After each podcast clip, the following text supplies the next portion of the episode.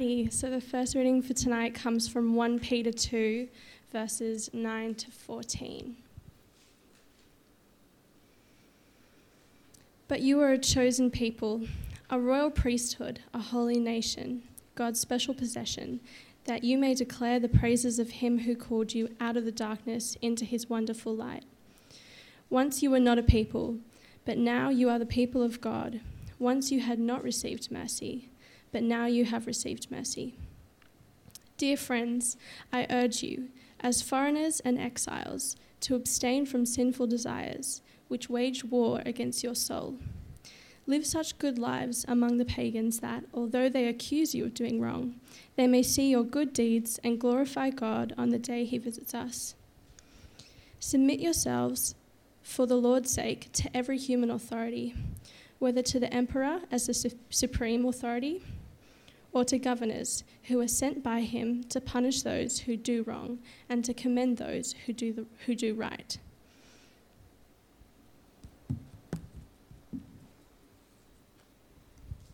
And the second reading comes from Luke 19, verses 1 to 10.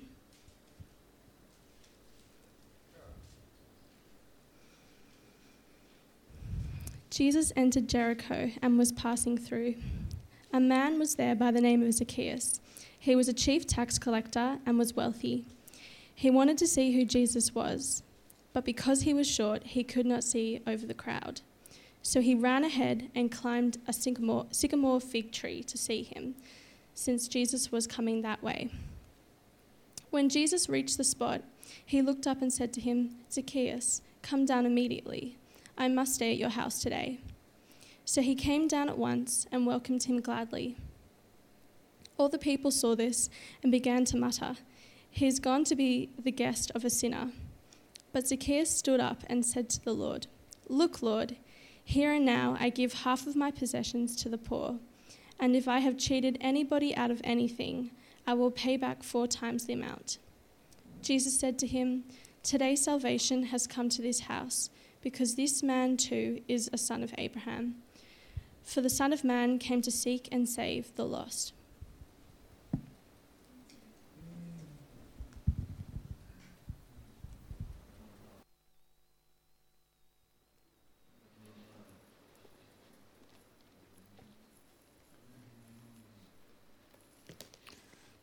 Hey guys. Good to see you. Hope you've had a great day and um, hope you're ready to give some thought to God's word because the scriptures promise that when we do that, that God will speak to us, that He'll, open our eyes and our minds, and uh, that we'll be changed people. So we're looking at the passage uh, from Luke chapter 19, the story of Zacchaeus, probably a story that, that you have heard before. Now, if I was going to cast a movie of you know the life of Jesus, who would I pick to be Zacchaeus? Who said that? Everybody know who Danny DeVito is? The little short guy? Yeah. Perfect. Perfect. In fact, I remember a movie, and if you haven't seen this, you really should uh, get it out of the archives and watch it. It's called Ruthless People, where Danny DeVito, um, this little guy, is, is rich and powerful and he's married to Bette Midler, and she is uh, she acts like a bit of a privileged person. She's a bit of a prima donna. She gets kidnapped and uh, held to ransom. And you know what? Danny DeVito says, "Nah, you can have her. I'm not paying anything." That's Zacchaeus. He'd sell his own grandmother if he thought he could make a profit. He is all about the money.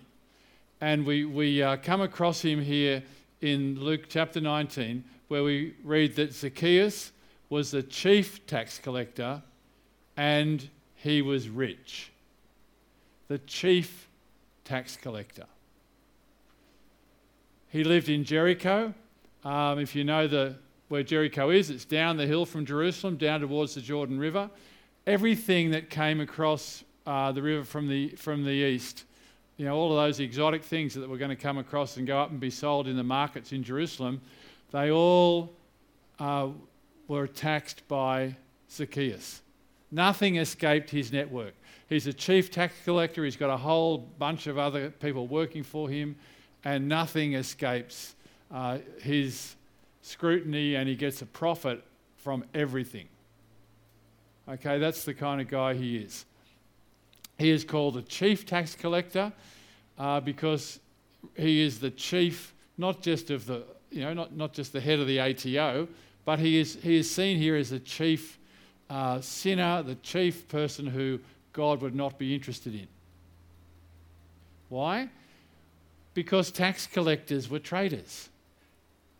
The Romans didn't collect the tax, they got the local people to do that. So Zacchaeus would have had a deal with the Romans as long as he provided the Romans with so much tax from his area of, of the, the patch of, of Jericho, so long as he paid that annually to the Romans, they were happy.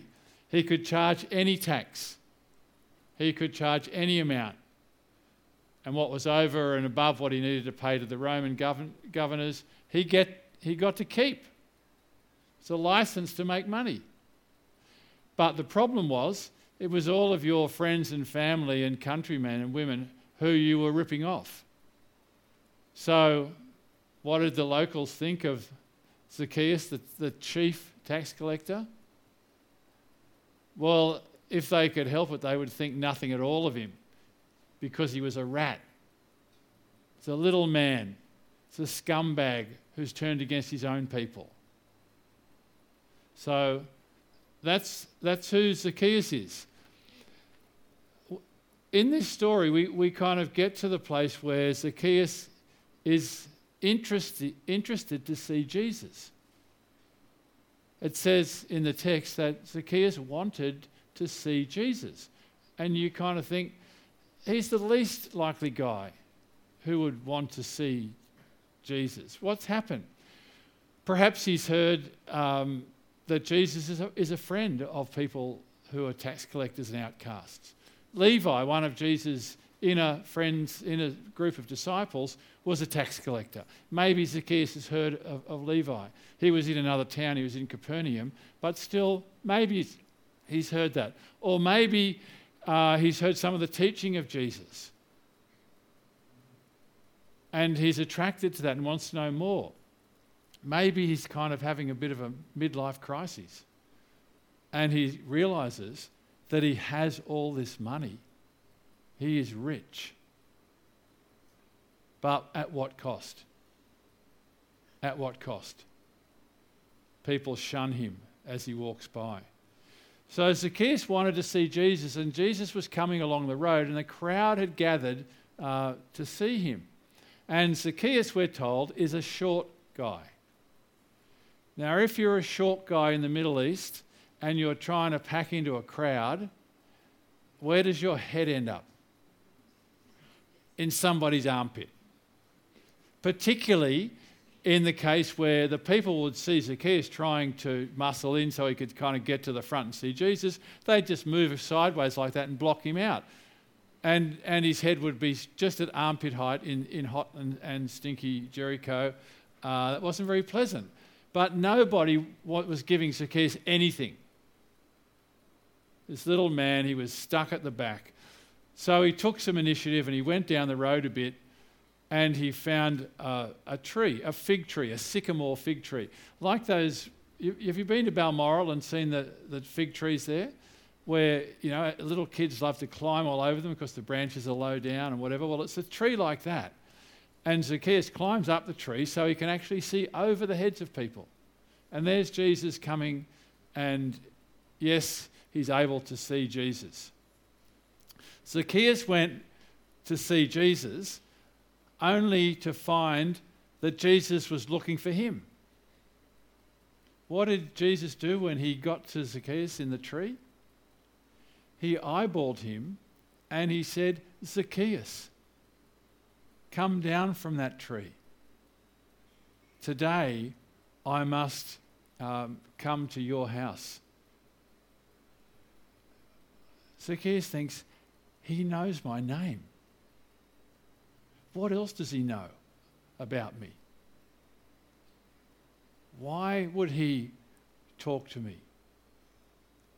And not only did he just say, Zacchaeus, come down, he said, I must come to your home. There are not many things, uh, any places in the, in the scriptures where Jesus is said that he must do something. But here is one instance. It's like a divine appointment where Jesus said to Zacchaeus, I must come and visit you. What did the people say? Huh, doesn't he know who this guy is? Why does he eat with tax collectors and sinners?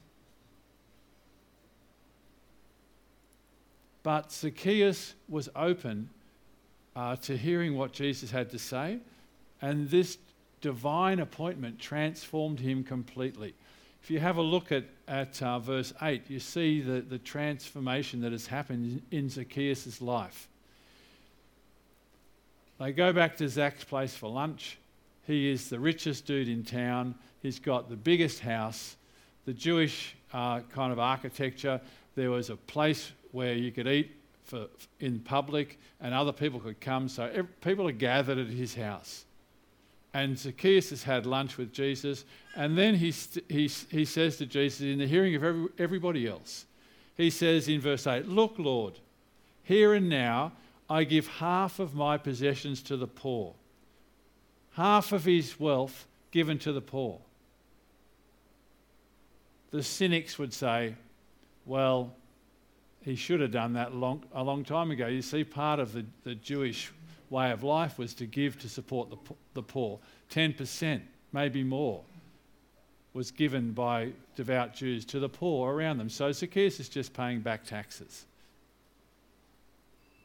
But then he says, and if I've cheated anybody out of anything, I will pay back four times the amount.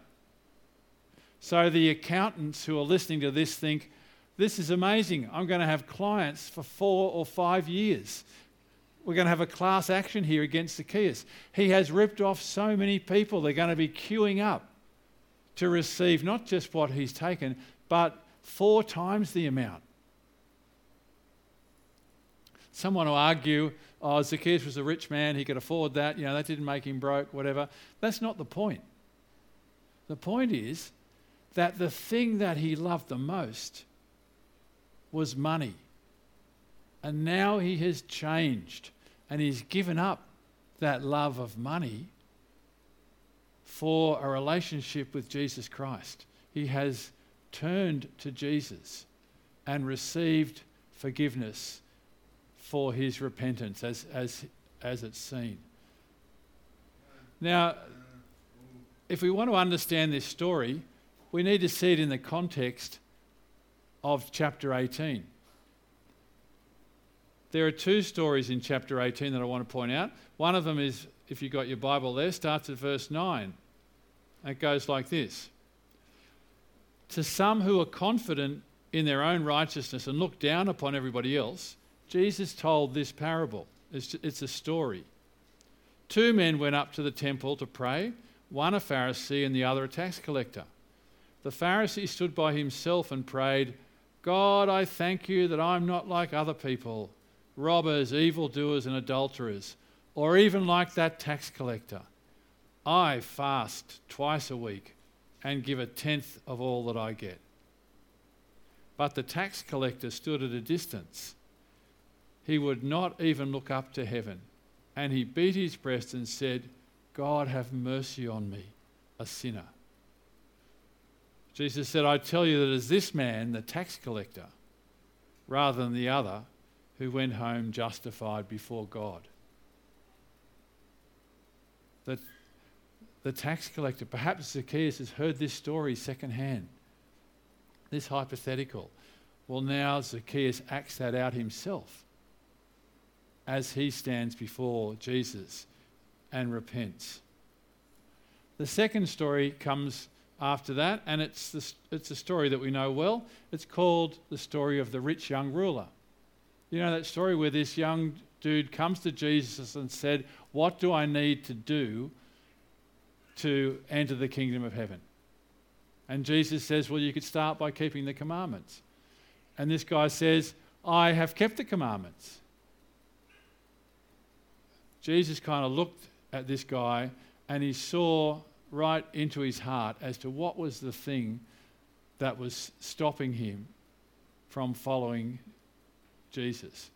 He's a rich man and he's got his life ahead of him and he's got plans.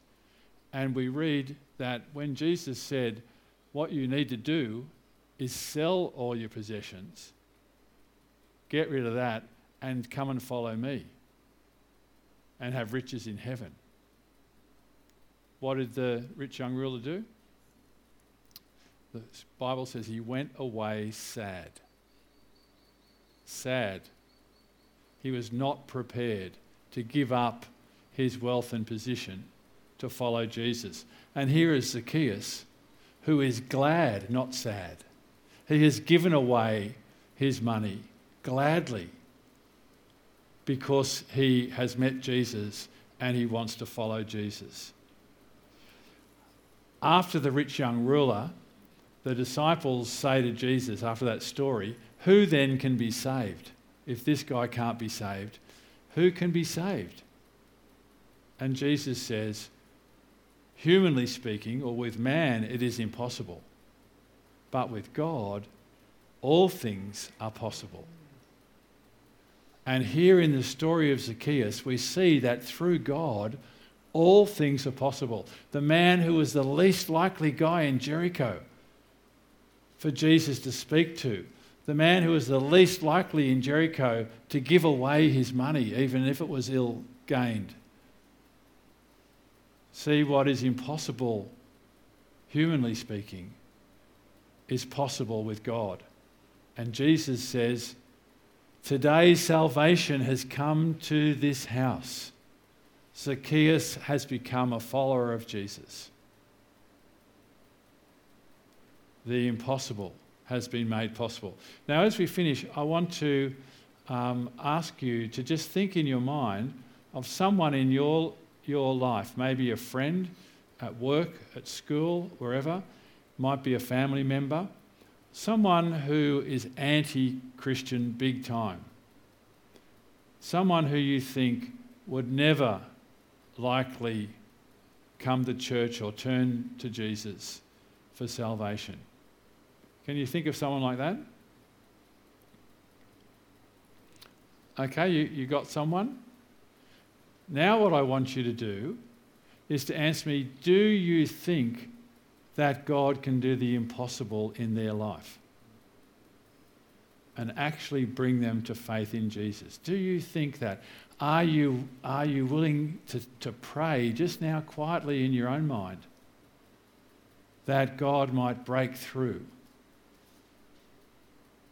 And that that person who is the least likely for you, your Zacchaeus, that God might work a miracle in their life. Because with God, all things are possible. So we just say a quiet prayer that you actually might be a part of that process of that person coming to know Jesus.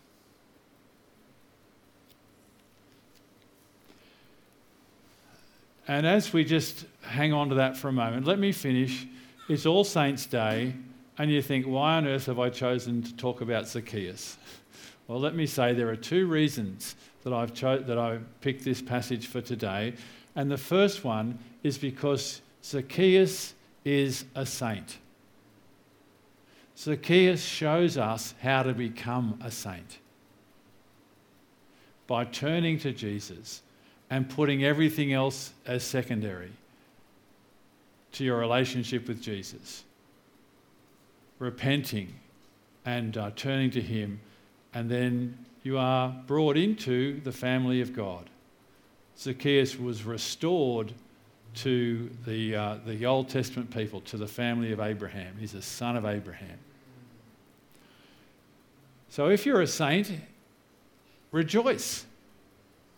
If you've come to faith in Jesus Christ, that you've turned away from your sins, rejoice. It's a great day, isn't it? It's All Saints' Day. We all can rejoice together.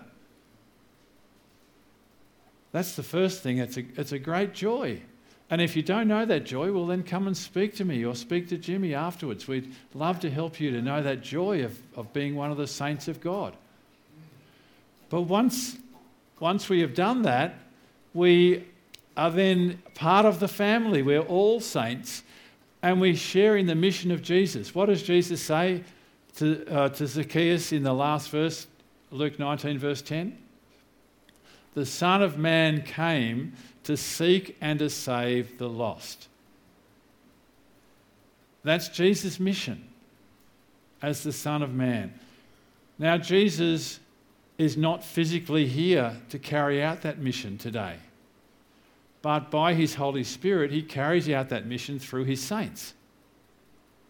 You see, we are saints and we are called to be about uh, Jesus' mission of making more saints of seeing more people come to know Jesus. We too have that mission of wanting to seek and to save the lost as, as, as God's church grows and more and more saints are produced as we grow disciples of Jesus Christ for life. That's our vision. And uh, that's the joy that we have of knowing we're saints and, and being able to work in, um, in partnership with Jesus by his Spirit. So, is All Saints a great day? You bet. Is All Saints a great name for a church? Come on, all right. Who's got a better name? We are the saints. So let's celebrate and let's be about our Jesus business. Let me pray. God our Father, we bring before you now, Lord, the person who we um, identified as our Zacchaeus the person who we think might be least likely to come to know you. And that may be impossible, humanly speaking. But Lord, we know that with you, everything is possible. So please work by your Holy Spirit and use us to be a part of that process, to see this person and to see others to come to faith in you. We thank you, Lord, that you, that you call us saints and that we have the privilege of helping others to come to know you in that same way. We pray this for your kingdom and your glory. Amen.